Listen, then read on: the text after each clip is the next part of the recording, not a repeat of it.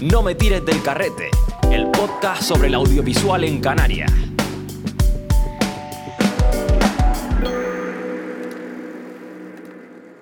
Willy Suárez, ¿qué tal? Muchas gracias por venir a No me tires del carrete. Y bueno, no te voy a presentar yo. Sabemos que eres director de cine y guionista en proceso, según dices tú. Pero bueno, eso, cuéntanos tú, no hace falta que te presente yo. Pues nada, en primer lugar, gracias por invitarme al podcast. Eh, y nada, ¿quién? De definirse a uno es complicado, ¿no? Eh, te voy a decir un poco mi, mi trayectoria y así un poco... Aunque eso no nos define como personas, eso hay que tenerlo en cuenta. Eh, bueno, pues yo soy Willy Suárez. Realmente me llamo Guillermo Suárez, lo que Willy... Willy es mi nombre como más, más artista. Más sí, claro, artístico. Entiendo que te gusta que te llamen Willy antes que Guillermo, ¿no? Porque... Claro.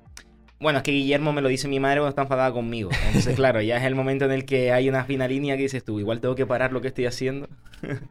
Bueno, pues yo estudié cine en el Instituto de Cine de Canarias, tres, tres añitos en, en dirección.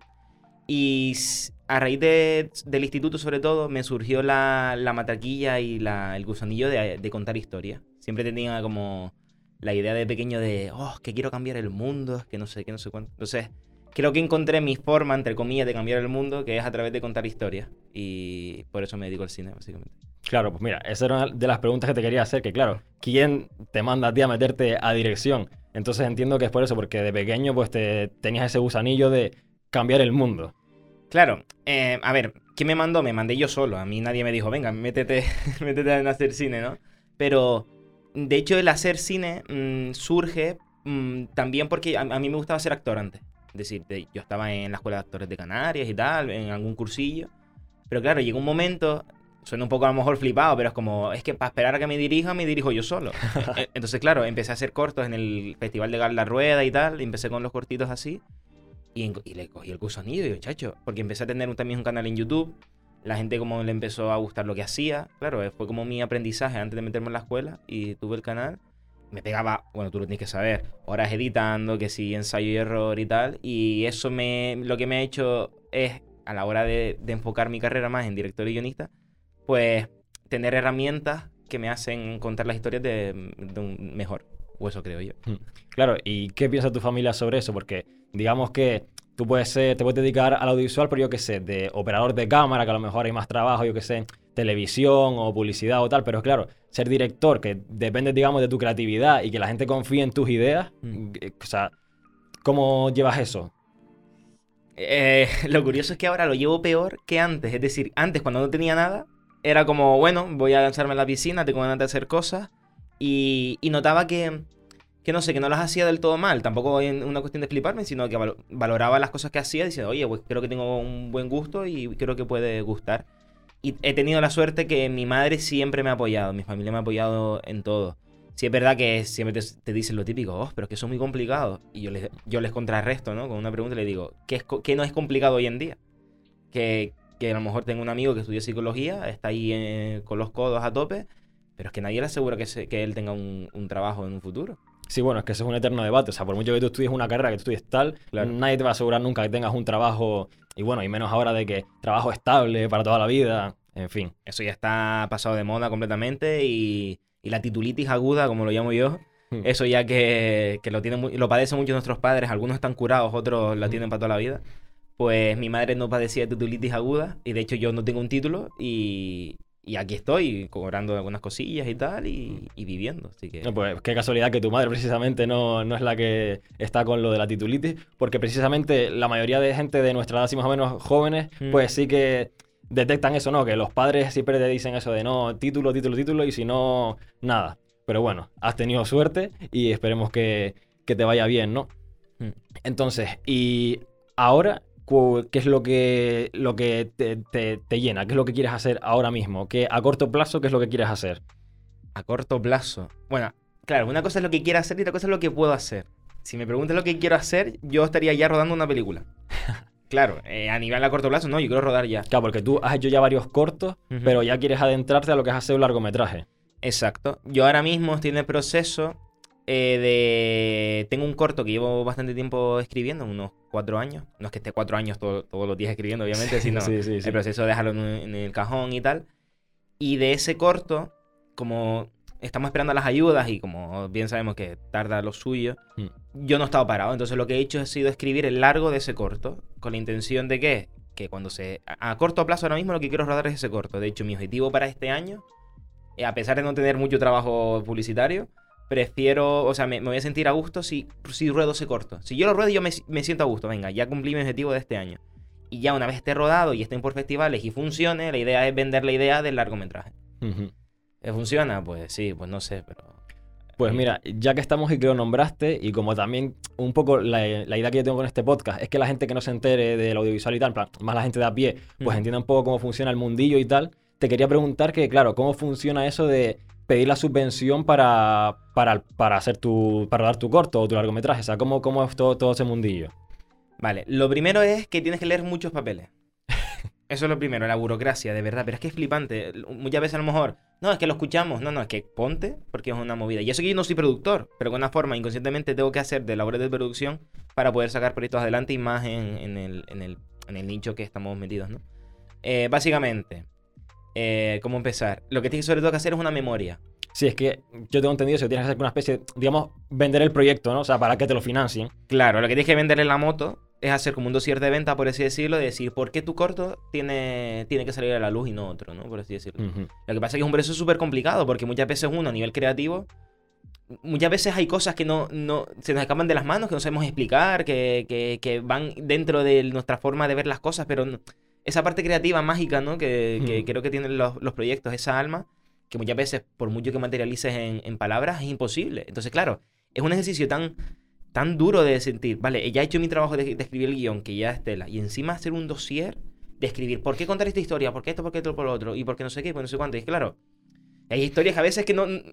Tienes que verlas para poder entenderlas, Es ¿no? que digamos que tú eres un creativo y tienes que pasar a ser un vendedor para, para poder hacerlo. Es que al fin y al cabo, los buenos creativos, un buen director lo que hace es vender bien su película y vender bien sus emociones. O sea, de alguna forma somos vendedores todos aquí. Pero mm. sí, tienes toda la razón de que pasas, y, y esa es la movida de, de, de, de vender tu producto, a pesar de que tu intención no sea vender, sino contar una historia. Pero bueno, al final yo entiendo que, digamos que los primeros pasos son los más difíciles, porque claro, ya una vez que tú tienes, mira, tengo este, hecho este largo, este largo, hecho este corto, a lo mejor ya es más fácil que te lo financien o no, o aún así tienes que presentar el, el dossier y vender el nuevo proyecto porque este va a funcionar, que no es igual que el que ya hice. Mm, es que Alex de la Iglesia lo dice, dice, es que cada proyecto que hago, y eso que Alex de la Iglesia rueda dos o tres pelis al año, es una incertidumbre constante, es decir... Mm, hay directores grandes que se pegan como cinco o seis años para sacar su, pro, su próxima peli. Es que, es que llevar a cabo una película es poca broma, ¿eh? O sea, David Pantaleón... Es que es dinero, o sea, es que digamos que rodar una película no es algo que pueda hacer, entre comillas, cualquiera, porque es que todo lo que hay que pagar, o sea, es imposible. No, Disney es el único ahora mismo que puede hacer lo que le dé la gana. Claro, es, es que de hecho vivir solo del cine hoy en día a nivel España vive muy poca gente. Bayona, Almenábar y dos o tres contados más. Sorogoyen también, porque Sorogoyen es un, es un grande. Pero claro, creo que la incertidumbre es algo necesario que tenga que tener todo creativo y más todo cineasta. Porque eso hace no acomodarte, sino estar constantemente ser la mejor versión de ti mismo. Y eso es lo que creo que va a hacer, repercutir en que tus proyectos mejoren. Entonces, claro, eso creo que es la, el lado positivo de, de hacer esto, ¿no? O es, o es a lo que yo me anclo como, como creador. Pero mmm, es que no te asegura nada, ni que tengas un bombazo. De hecho, el que tengas un bombazo lo que te va a repercutir es tener más presión para que el otro sea mejor que el anterior. Claro, esa también es una de las cosas que te quería preguntar, pero antes de, de, de preguntarte eso... Te quería decir, claro, ¿estamos hablando de subvenciones a nivel del Estado o también hay a lo mejor empresas que también tienen sus propias subvenciones? O sea, de, de, ¿cuál es la procedencia de esas subvenciones para financiarlo? Claro, una subvención ya, ya, ya quiere decir que, está por el, que es del Estado. Entonces, vale. Claro, una empresa no te va a subvencionar, lo que te va a hacer es patrocinar. ¿Qué vale, pasa? Que okay. Dentro de la subvención, eh, del cien por ciento del presupuesto total de, del proyecto, un ochenta y seis por ciento puede ser subvencionado públicamente y el resto tiene que ser financiación privada. ¿Por qué? Porque tampoco es plan de que los proyectos sean íntegramente subvencionados a nivel público, porque mm. si no, no puedes sacar rédito ni, ni, ni recompensa del, del, del proyecto. Entonces, claro, por ejemplo, ahora en nuestro proceso de estrellas, eh, que se llama el corto, ahora nuestro objetivo es conseguir la financiación, una gran parte, y el restante, ya una vez tengamos la financiación asegurada, decir, oye, Pepito, eh, me tengo esto, te dimos dos mil euros, y a cambio, pues, te, tu coche, pues, que sea de esta marca o del otro. ¿Sabes? Vale, es, es intentar vale. buscarte las castañas de alguna sí, forma. Sí, sí, sí, claro. Pero una vez ya tienes la, la otra asegurada, digamos. Claro, eso sí que te asegura de que, oye, este proyecto ya está, ya está en camino, ya lo han confiado y no son tres matados que se dedican al cine a pedirme dos mil euros a ver qué coño van a hacer con eso. Pero, y claro, eh, esas... Eh, digamos, subvenciones, ¿qué requisitos tienen? O sea, digamos que el proyecto tiene que tener, tiene que tratar unos temas en concreto, o qué, o sea, ¿qué baremos se tienen en cuenta para valorar si sacamos este proyecto o este otro? Sobre todo es la parte creativa. O sea, ellos tienen una tabla de puntos en los cuales valoran eh, que el equipo técnico, la, ma la mayoría, si es Cabildo de Gran Canaria, sean de Gran Canaria. Eso suman puntos. Después, que la paridad dentro del equipo, que sea, que intentar buscar que sean tanto hombres como, como mujeres. Eh, y después también el tema de mmm, la creatividad, sobre todo, es lo más importante. Es decir, si tu proyecto es válido creativamente, seguramente salga a la luz. ¿Qué pasa? Que ahí entra la subjetividad de, del arte. Claro, lo que yo me refiero es si hay algún tipo de limitación, precisamente eso, creativa, a la hora de que de, si este corto a lo mejor trata la homosexualidad o X tema, si va a tener más peso por tratar ese tema, ¿sabes? A ver, es que ahí hay una movida, y es que mmm, hoy en día pesan más las historias dirigidas y escritas y que protagonicen las mujeres que a lo mejor hombres.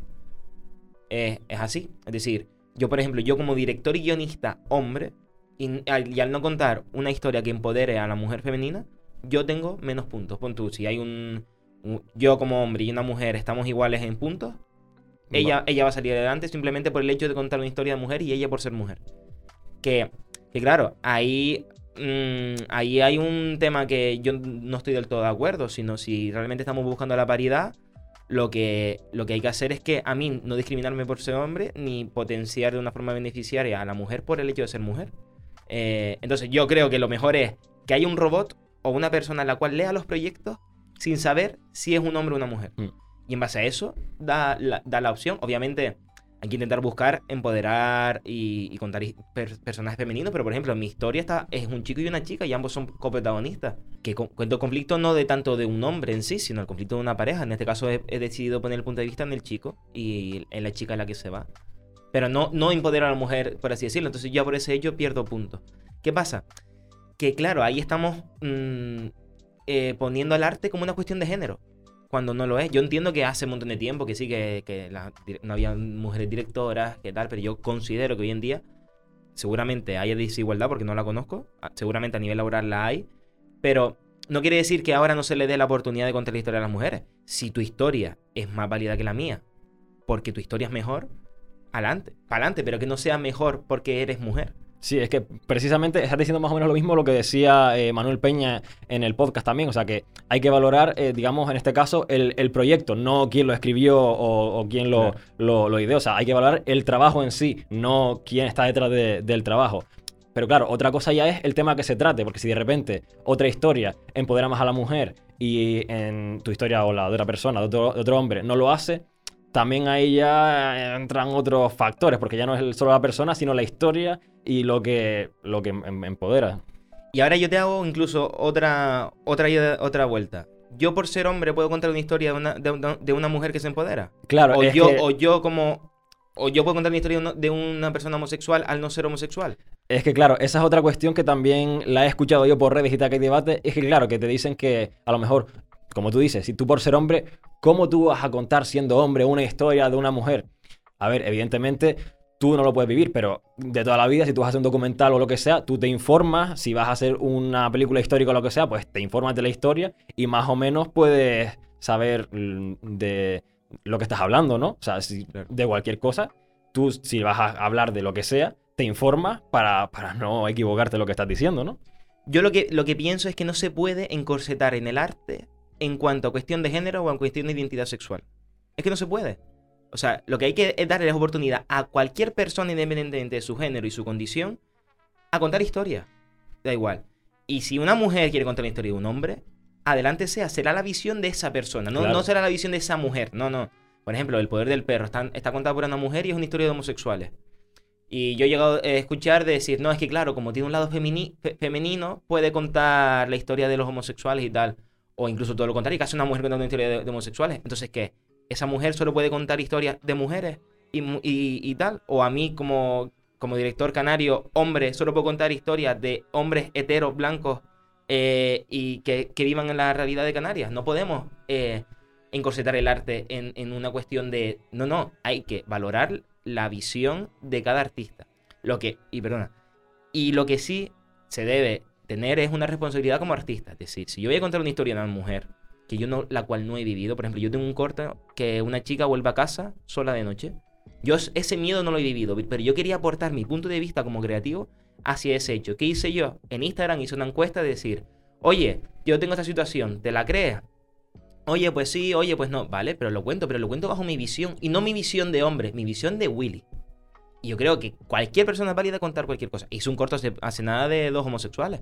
¿Qué hice yo? Se lo pasé a mis compañeros homosexuales y digo, ¿qué tal? ¿Lo ves bien? ¿Lo ves guay? Y después yo di mi punto de vista. No, es que no, una cosa no quita la otra, porque si no me vas a, me vas a, me vas a limitar en unos, en unos cosas de... No, no, solo puedes contar eso. O voy a ser menos válido, o lo que cuente será menos que, porque yo no he vivido eso. Por favor.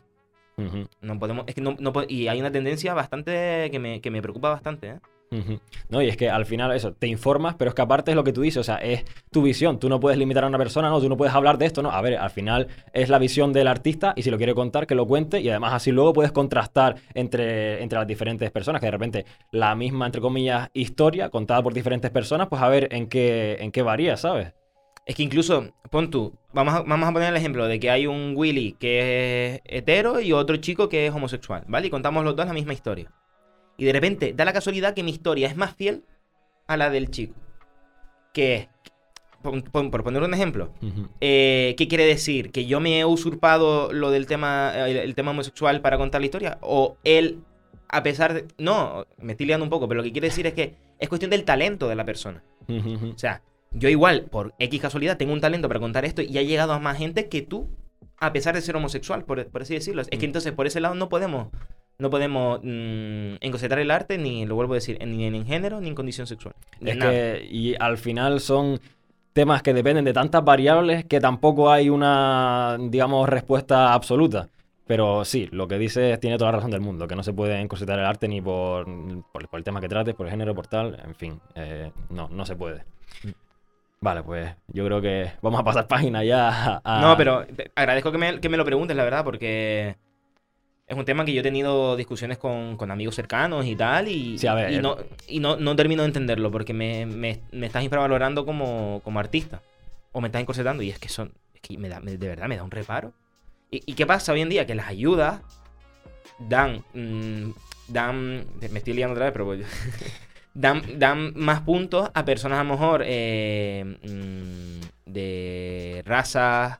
o homosexuales, una condición distinta a, a otra persona, que yo entiendo que hay, que hay que potenciar a esas personas a que cuenten sus historias, pero claro, ahí no sé, no sé, no sé cuál es la solución, porque entiendo que todo el mundo tiene que contar su historia y seguramente ellos tengan problemas que quizás yo no tenga, pero a nivel creativo, los dos, todos nos enfrentamos al papel en blanco igual, entonces es que es eso lo que te digo, es un tema complicado de muchas variables que tampoco es difícil ver cuál sería la manera correcta de, de hacerlo. Claro.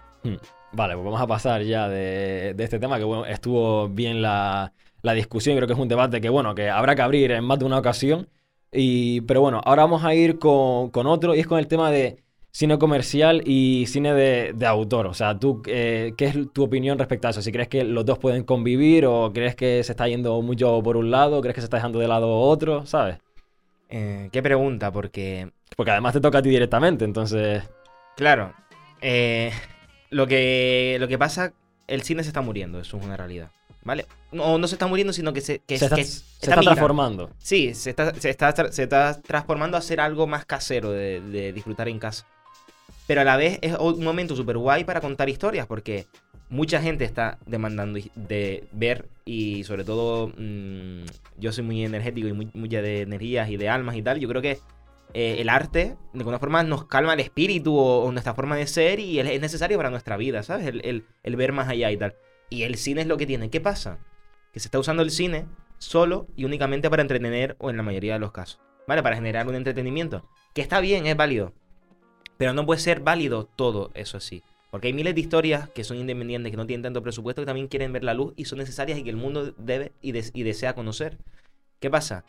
Que respecto a las salas, considero que el cine comercial es el, el, lo que va a hacer que no se mueran. Por ejemplo, Lo, yo flipé cuando fui a ver Spider-Man. Te lo iba a nombrar, que estuvo, vamos, en cartelera... Estuvo, bueno, eso, vale. eso, eso es una cosa, ¿no? Mm. Que está en cartelera, que, que yo quería ver una peli indie y no había ninguna, porque claro, porque Spider-Man tenía que ocupar después de cinco meses. Bueno, vale. Pero yo fui al estreno y flipé porque hacía tiempo que no sentía el calor de la gente en una sala de cine. A pesar de que a mí el mundo de Marvel me la suda bastante, pero fui sobre todo porque sentí ese calor. Y fue como un rayito de esperanza dentro del mundillo de cine, porque la gente... quiere seguir yendo a las salas. No es lo mismo ver una peli en tu casa que verla en pantalla. No es lo mismo. Y yo creo que eso está ahí. Y ahora, cine de autor, cine comercial. Creo que no por ser comercial va a vender más, ni por ser autor va a vender menos. Obviamente lo que hay que hacer es primero culturizar o intentar eh, educar el ojo del espectador. Para que Spider-Man, vale, sí te entretiene, pero no te cuenta más allá. Después otra película no tan mm, comercial te, te entretiene igualmente, pero... te hace reflexionar. Entonces, hay que culturizar eso. Es que al final quizás el problema es que eso no, no, la gente no está educada como para valorar o no una, una película, o que simplemente es que al final también entran muchos factores, porque tú a lo mejor eh, una persona que llega a casa después de trabajar tal, a lo mejor no se quiere sentar a ver una película de autor que es como más... Eh, Que, que tienes que estar atento, ¿sabes? Porque tienes que ver qué es lo que te, que, lo que te quiere contar el, el, el cineasta y, y demás. A lo mejor solo, solo quiere sentarse en el sillón, entretenerse un rato con la película o la serie que haya y ya está. Entonces es una tesitura complicada, pero sí es verdad que hay muchas historias que te cuentan más allá y que también van, pues, eh, digamos, que tratan temas y tocan a lo mejor sentimientos que las películas de, pues, más comerciales no, no tocan. Entonces... Eh, también estamos hablando de, un, de, de una posición en la cual, oh, que yo soy cineasta, y claro, yo sé ver las historias tales, que claro, ustedes yeah. son unos ignorantes. No, no, tampoco, tampoco va en ese plan, ¿no? De hecho, uh-huh. yo también disfruto las pelis comerciales y me gustan. Pero sí es verdad que lo fácil, considero yo como espectador, es acomodarse a las películas que básicamente nos quieren contar una historia sencilla, con sus problemas, con sus giros de guión y tal, pero que termine como tiene que terminar y ya está. El caso de las pelis de autor, no considero que todas sean de prestar atención, otras, pero la forma... ya es distinta de narrar. Y el hecho de narrar y ver otra forma de, de mostrar, porque al fin y al cabo yo considero el cine como un punto de vista acerca de cómo tú ves la vida, es necesario. No, no podemos vivir encocetados en Marvel o en los blockbusters. Es que no podemos, porque nos están contando una realidad eh, que nos queda lejos y que no y que es una realidad en sí. Hay miles de historias más que ver, ¿no? Entonces, hay, yo lo que animo es, desde, desde mi punto, es...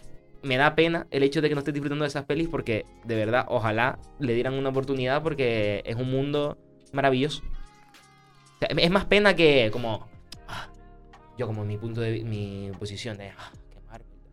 Otro, otro rollo. Sí, no, más bien estás diciendo que es una pena que la gente no, no valore o no se pare a ver ese tipo de cine, es lo que quieres decir. Sí, que... que no le den la oportunidad de disfrutarlo. Que, que sé que cuesta a nivel de que todos tenemos nuestros problemas, nuestra vida, nuestras movidas, pero... que no quiere decir que una peli diferente con una temática que, wow, que rara, o no sé qué, no quiere decir que sea mala, o, o, o que te vaya a, a explotar la cabeza. No quiere decir eso, sino igual lo que, lo que tienes miedo es a que te remueva por dentro. Y lo que quieres seguir es viendo cosas para no pensar y mirarte en ti, que es lo que claro. muchas veces consigue hacer el cine. Y a veces a mí me cuesta ver pelis clásicas porque digo yo, uff, qué pereza, que a mí me pasa y, y adoro el cine, pero le doy una oportunidad. Pero eso yo que soy un friki. Pero yo entiendo que la gente no, pero después ven una peli diferente y tú, ah, qué buena, tal. Y yo, es que, es que este director es Rodrigo Sorogoyen, que es tal, y, y, y está luchando por hacer pelis que lleguen al público, porque también está, perdona, Gas, eh, Gas, Gas, Javi, Javi. Javi, perdona, Javi. Claro, que vi el nombre.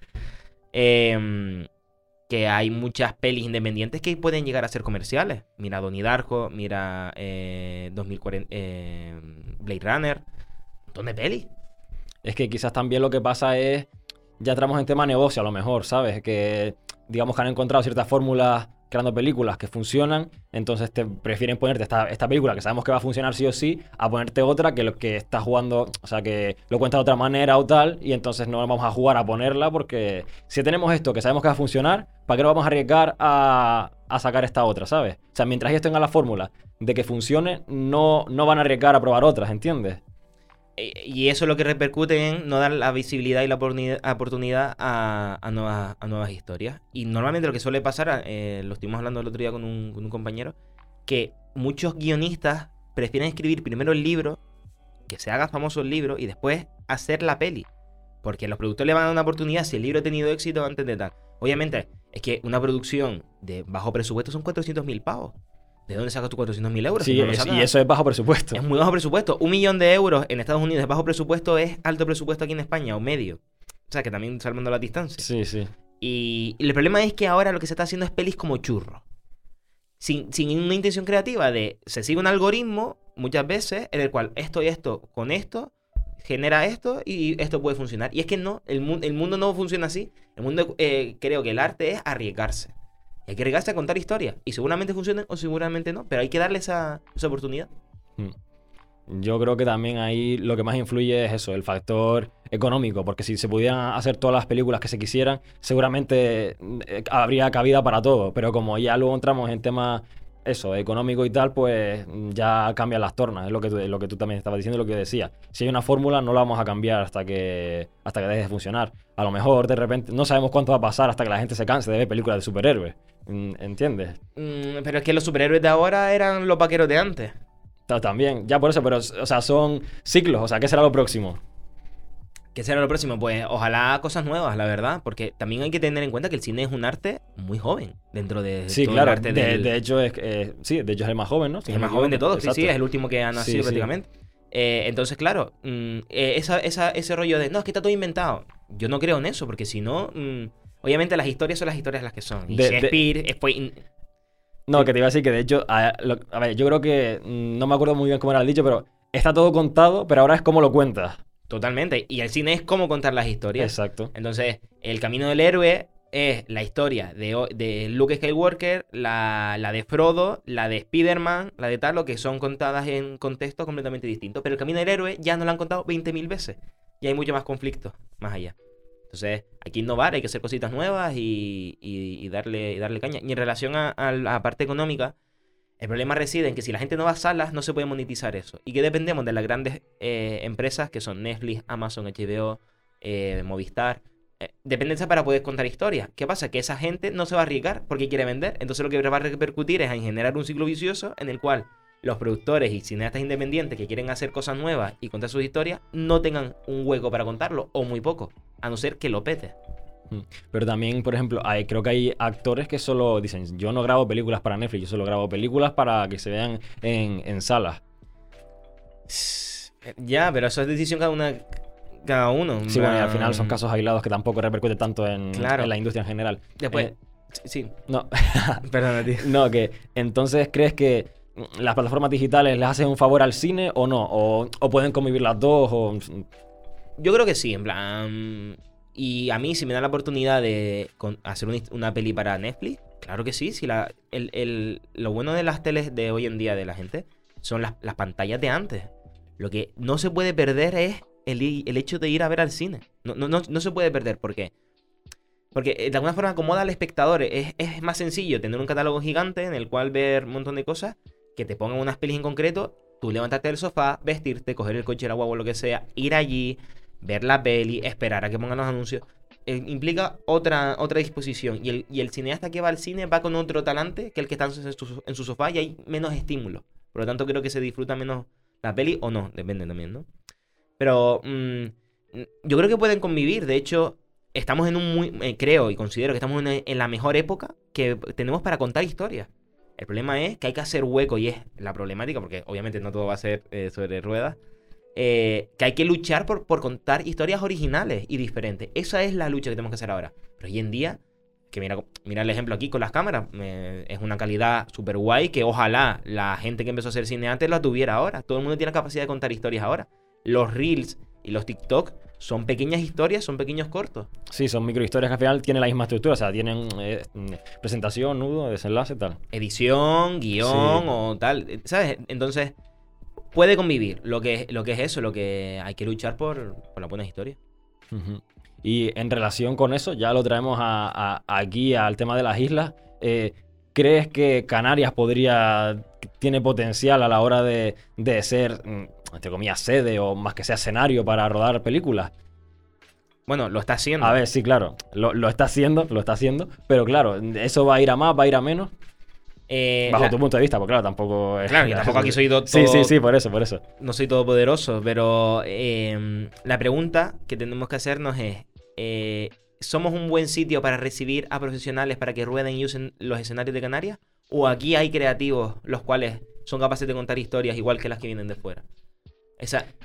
Esa es la pregunta, ¿no? Ese, ese es el debate importante, porque claro, no, no es ofrecer, no, vengan aquí a grabar a las islas, sino también sí a ver si aquí hay talento que, que pueda aprovechar el espacio y contar historias. A ver, que todo el que venga aquí a rodar de loco, claro, porque por lo que genera es eh, puestos de empleo, eh, una, un movimiento de gente que venga y, y, y vaya. Sobre todo, Canarias está apostando por el cine, por, básicamente por el turismo, porque se, está demo- se ha demostrado...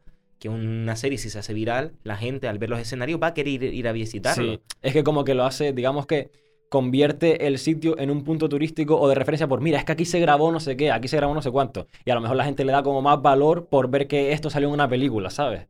Claro. Bueno, es mi, mi, mi opinión. No, no, no, es, es que es así. Básicamente es uno de, la, de, la, de, los, de los motivos por los cuales eh, son los, los incentivos fiscales de, a la hora de rodar. También porque genera empleo, tienen una obligación la cual eh, tienen que contratar un mínimo de personal canario. Pero ese personal canario, te digo yo, la mayoría de ellos no tienen cero creatividad. La, la, la creatividad viene de fuera, es decir, aquí los canarios son buen, somos buenos peones de obra, por así decirlo. Pero aquí considero, y, porque, y, lo, y lo considero porque me interesa, obviamente, nos interesa a todos, que, que aquí hay historias hechas por canarios y que, que, que, que tienen que haber que tiene que haber huecos. Y no te quiere decir que yo por ser canario de contar historias aquí en Canarias, el canario puede irse afuera y contar una historia en, en Manhattan, ¿sabes? Que sí, sí, lo sí, que sí, hablábamos sí. antes, ¿no? Que tampoco por ser canario de contar historias de Canarias. Exacto, sí, sí. Pero, de hecho, mi lucha interna ahora mismo es, estoy en un momento en el que me siento súper creativo, pero encorsetado, en el sentido de, yo es que llevo toda mi vida en la isla, pero no, nunca he sentido la necesidad de salir fuera. Ese, ese rollo de canario, ¿no? El, el canario que se siente fuera, se, se tiene que ir fuera para sentirse mejor. O, oh, wow, ya he ido fuera, entonces, claro, al volver soy, soy diferente. Tú lo tienes que conocer. La gente que viene de Madrid viene con otro rollo que la gente que viene de aquí, ¿no? Como sí, que sí. valoro mejor Canarias más que tú porque tú nunca has salido de aquí y tal, ¿no? Esa, esa... No digo que sea así siempre, ¿no? Pero... No, no, no, pero yo estoy hice el gesto por, por la gente que, que, que hace eso, ¿no? Pero claro. Pero yo creo que forma algo, algo dentro de nuestra forma de ser como canarios, de que necesitamos validarnos fuera para, ser, para valorarnos y ser canarios. No sé si me explico. Que en vez de estar aquí y decir, oye, yo no he salido de la... Bueno, he salido, he ido de viaje y tal, y valoro mi tierra, me valoro como canario y tal. Entonces yo creo que eso también lo podemos extrapolar al hecho de hacer cine. No somos menos por ser canarios. De hecho, tenemos una oportunidad genial ahora para rodar. Y se, se están haciendo platos, tal. Hay que, hay que ayudarlas, hay que fomentar las ayudas, hay que conseguirlas, y que no solo sea para los de fuera, sino también para los de dentro y fomentarlas, que las hay. Podría haberlas más, pero las hay. Bueno, y también podría haber menos. A ver, eso es. Está poco a poco ahí. De claro. hecho, hace poco había una noticia de que se habían reunido, que si el, el consejero delegado de Macaronesia y no sé qué más gente, y que, que poco a poco que esto está empezando, que eh, y poco a poco pues irá, se están haciendo las cosas que hay que hacer para que, en teoría, la cosa funcione. Que de hecho, mmm, hago una llamada aquí que me gustaría que el consejero delegado de, Macarone- de Macaronesia Films o alguna persona así relacionada con el audiovisual más top, que nos pueda hablar bien de cómo van las cosas aquí en las islas con el audiovisual, para que eso, para que venga y nos cuente un poco cómo están yendo las cosas y qué es lo que se espera que pase. Eh, y esperemos que, que pase y, y se asenta. O sea, no, no creo que sea algo temporal lo de Canarias. Quiero creer que no, creo que es una... Es que claro, ahora yo estoy en un momento de me voy, pero si me voy es que estoy perdiendo un montón de oportunidades. Aquí tengo una infraestructura de gente de tal para contar historias, porque hacer un... un... Claro, y también, eh, eh, que, que también, digamos que entramos en el, en, la, en el tema de que tú también entiendo que te eh, al, al estar aquí pues has hablado con gente, tienes tu, digamos, tu equipo, vamos a decir, y claro, también encontrar un... Me estoy trabando muchísimo. Digamos que eh, encontrar esa... Porque no hay que rodearse de los mejores, sino de la gente con la que tú eh, puedes, te sientes cómoda y pueden trabajar juntos para que salga adelante el proyecto. Entonces, a lo mejor, si te vas fuera, digamos que pierdes a esa gente, ¿no? No creo que... Fíjate, tuve el, el otro día el debate con Pantaleón eh, y decía que el, el trabajo que yo ya tengo aquí va a permanecer aquí siempre, y la gente también. El hecho de que yo me vaya afuera no, no quiere decir que yo cuando vuelva voy a empezar de cero. Ah, obviamente. No, no quiere decir eso. Pero... sí es verdad que, que va a costar, es como es empezar de cero en lo otro. Entonces quizás aquí ya hay un cierto camino que me va a hacer crecer mejor como cineasta, pero igual no me hace crecer como persona, y en consecuencia no me va a hacer crecer como cineasta. Ese es el debate que tengo ahora mismo, ¿no? Que, que tengo ganas de irme fuera, pero a la vez aquí me están saliendo cositas. Entonces estoy como en ese mundo, de ese rollo de... Tampoco tengo una capacidad económica brutal para poder irme fuera así como si nada, sino tendría que currármelo aquí para poder irme fuera. Mm. Entonces, bueno, pero al final un añito fuera tampoco le hace daño a nadie y al final luego vuelves y tampoco vengas, como decías antes, así de... Claro, pero... subidito. Uh-huh. Sí, sí, sí. Vale, ahora aquí hubo un increíble corte, pero bueno, nada. ¡Pum! No, que te quería preguntar. Esta es una pregunta así un poquito ambigua, ¿no? Pero digamos que tú formas parte de una generación de cineastas que se está formando ahora, ¿no? Entonces, ¿crees que el cine que tú hagas en un futuro...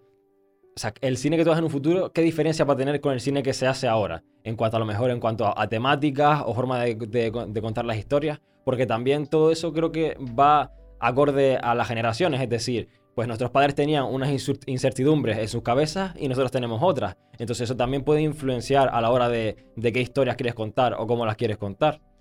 Hombre, es que yo creo que lo que comentas más que una pregunta debería ser una afirmación, porque si no me, me quedaré estancado como, como creador, ¿no? Y tiene que haber un cambio, eso, eso está claro. Yo que quizás lo que puedo, lo que intento yo, a diferencia de lo que suelo ver por aquí, es... evitar caer en el, en, el, en el hecho de ser canario, pero de una forma muy centrada. Es decir, no demostrar que somos canarios y tal, sino contar historias de canarios sin, sin reincidir en que somos canarios. Uh-huh. Es decir, por ejemplo, yo voy a contar la historia de una pareja que se separa a raíz de que una persona tiene que irse fuera y otra se queda aquí, aquí dentro y esa, ese, ese conflicto interno, ¿no? Yo no reincido más allá en el hecho de ser canario, sino intento contar una historia universal, contextualizada en un sitio. Aquí veamos cierta tendencia al rollo de oh, canario, tal, no sé qué. Mm, no sé, igual me equivoco, pero creo que, creo que hay que evitar y salir de eso, o eso es lo que voy a intentar, pues es mi objetivo, ¿no? Y al fin y al cabo, también es muy subjetivo, ¿no? Porque yo voy a contar mis historias de una forma, otra persona se la va a contar de ellas y, y al fin, eso, te comentaba. Uh-huh. O sea, pero eh, ¿consideras que, mm, digamos que se, se reincide mucho los canarios que hacen cine en contar cosas canarias y decir, somos canarios? Aparte de eso... Mm, no veo algo como más narrativo, algo más, no, no comercial, sino lo que veo somos, es como muy de nicho, quizás lo que haces en Canarias. Algo como muy muy experimental o tal, que hay, que hay ciertas formas, ¿no? Por ejemplo, David Pantaleón, lo que me gusta es que se ha salido de... Porque David Pantaleón, si lo conocen, es muy de nicho, tiene cortos muy, muy concretos, muy, muy peculiares, pero ha conseguido coger ese estilo y extrapolarlo a una historia más narrativa. Pero normalmente lo que yo suelo ver o son cosas de guanches o, o cositas más mmm, experimentales. Uh-huh. Que, que ojo, que tienen que estar. Por eso, por eso yo creo que hay un, hay un aliciente ahí para mí en este caso para contar ese tipo de historias un poquito más narrativas, más... Eso. Porque al final a ti lo que te gusta contar son historias, entre comillas, eh, reales, ¿no? Que, que a la gente le, le trasciendan y se, se identifiquen con eso, les haga sentir cosas, ¿no? Como decías antes. Sí. Es una pregunta complicada porque tampoco soy nadie para decir es que mi cine es así. Sí, no sí, sí. Qué, a ver, no soy eh, nadie, eh, pero... Estamos hablando de tú a tú, tampoco estamos diciendo aquí que ni tú seas aquí, ni aquí, ni en ningún lado, ¿sabes? O sea, claro, pero uno que, a uno. Pero como artista, como uno dice, ah, que mi cine... No, no, sino yo haciéndome una vista de las cositas que he hecho y lo que me, me, el cuerpo me pide hacer, suelen ser historias mmm, que nos pillan cercanos a, a todos, que me pillan cercanos a mí. Por ejemplo, yo no intento contar a lo mejor historias que se me van de las manos. Sino intento que sean cositas que intento manejar porque contar de oídas es peor que, que contar a sabiendas. Es que también eso es complicado porque entre, hablando rápido, si no sabes de lo que estás hablando, es difícil que luego sea creíble o que, que quede bien, vamos. Claro, y yo me anclo a eso. Ojo, que después yo puedo hacer a lo mejor una peli de acción que no veas, que me pilla súper lejos y tal, pero no, no, no, no lo veo. Yo intento buscar la magia de la vida a través del cine, ¿no? Como... Considero que la vida es, vale, es muy mundana, es muy tal, pero hay ciertos momentos mágicos que, que no nos paramos a pensar. Entonces, lo bueno que nos da el cine, la cámara, es inmortalizar ese momento.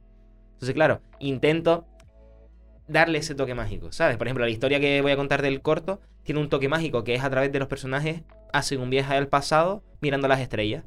Uh-huh. Entonces, claro, eh, ciencia ficción, no, porque es una historia súper real de ahora, pero lo que meto es la magia del cine para contar esa historia de una forma distinta y buscar el, el realismo mágico. Uh-huh. Y yo creo que ahí tengo un aliciente y la parte social me puede mucho. La crítica social me... Bueno, de hecho, muchos de los cortos o, digamos, spots que haces con Fight for It, creo que él tiene... Sí. Pues son de, de ese estilo, de críticas sociales, básicamente. Sí, pero si, si te pones a analizarlo son... Bueno, menos más uno que tampoco era una crítica social, simplemente era una historia.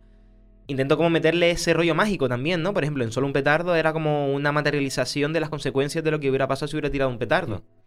No. Bueno, también depende de cómo lo veas. Al final es como un poco... Bueno, depende... Imagino, imagino que tú quieras contar eso, pero yo a lo mejor lo interpretaba como que... Un poco la, la visión de la niña de lo que pasaría, ¿no? Es como... Bueno, sí. Es la, al fin y al cabo la materialización es, es como... Es la vida que le está dando una señal de si tiras este petardo va a pasar esto. Sí. Entonces... Es, es la magia del cine, da eso, pero no, no, no deja de ser a, a nivel eh, más eh, íntimo o cercano, es una, una crítica a los petardos. Uh-huh. O sea, súper raso de, a nivel de, de tú a tú, como habíamos hablado, ¿no? Pero usando la magia de eso.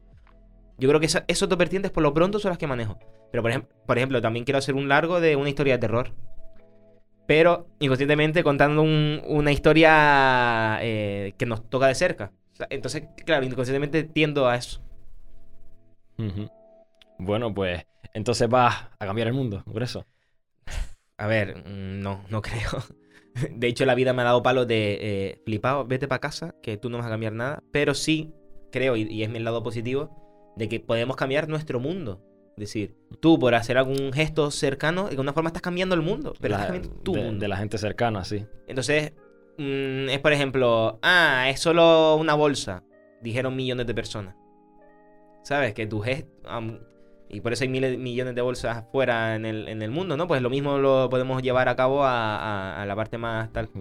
Tú ahora mismo estás cambiando el mundo de alguna forma con tu, con tu podcast.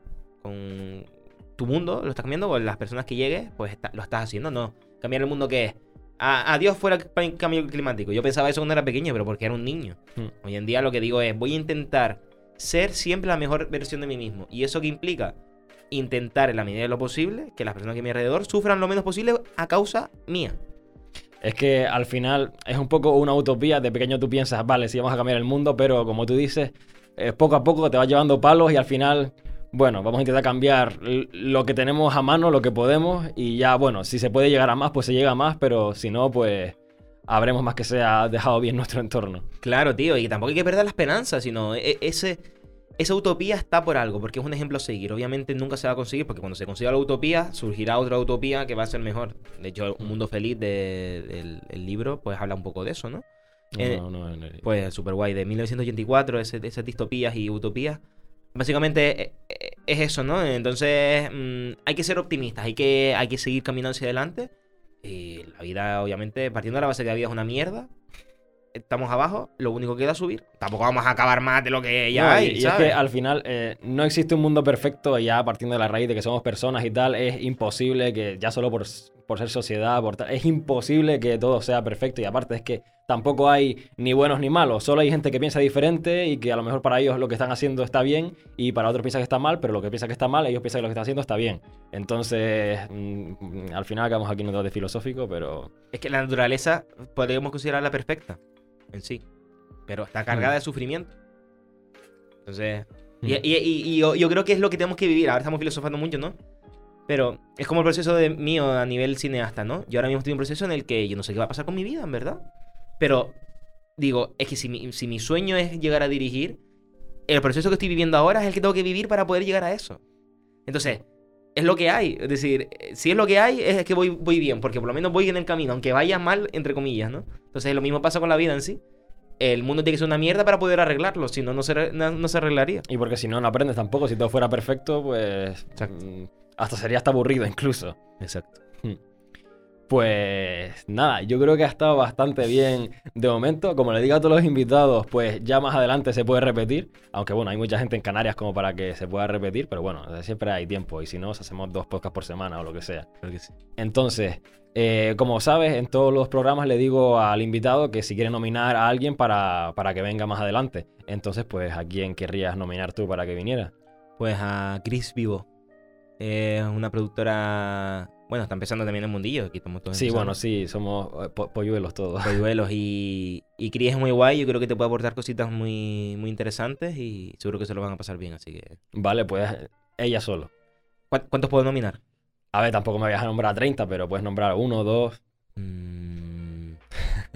claro. Vale, pues, venga, a Cris, a Ale y a Julio. que me, me toquen bah, de cerca. A, al equipito. Al equipillo. Sí, vale, sí, sí, vale.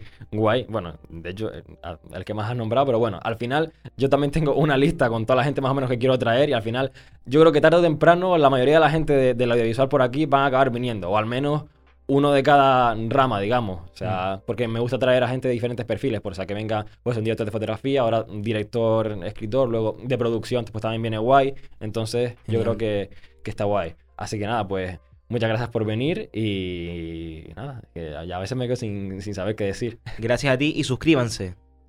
Eso, eso es importante también, y la retención y todas esas cosas. Eso está muy bien.